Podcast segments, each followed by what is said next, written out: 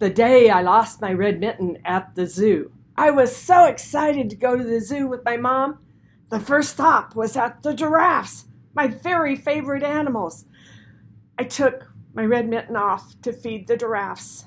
Then mom and I walked on to the monkey house. I looked down and saw only one red mitten. I looked around everywhere and said to the monkey, Have you seen my red mitten? The monkey said, No. Have you looked for it at around the polar bears? So, Mom and I walked on to the bears.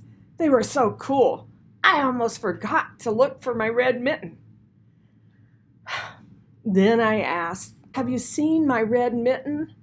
And they said, No, but they have seen a bird flying overhead with something red in its mouth. They were flying towards the butterfly house. My mom was in front of me and looking on the ground for my mitten. She was walking faster than me. I couldn't keep up. I saw my mom at the butterfly house, so I yelled out, Mom! Several ladies turned to see who was calling Mom. Then I saw my mom turn her head and smile. I thought everything would be okay.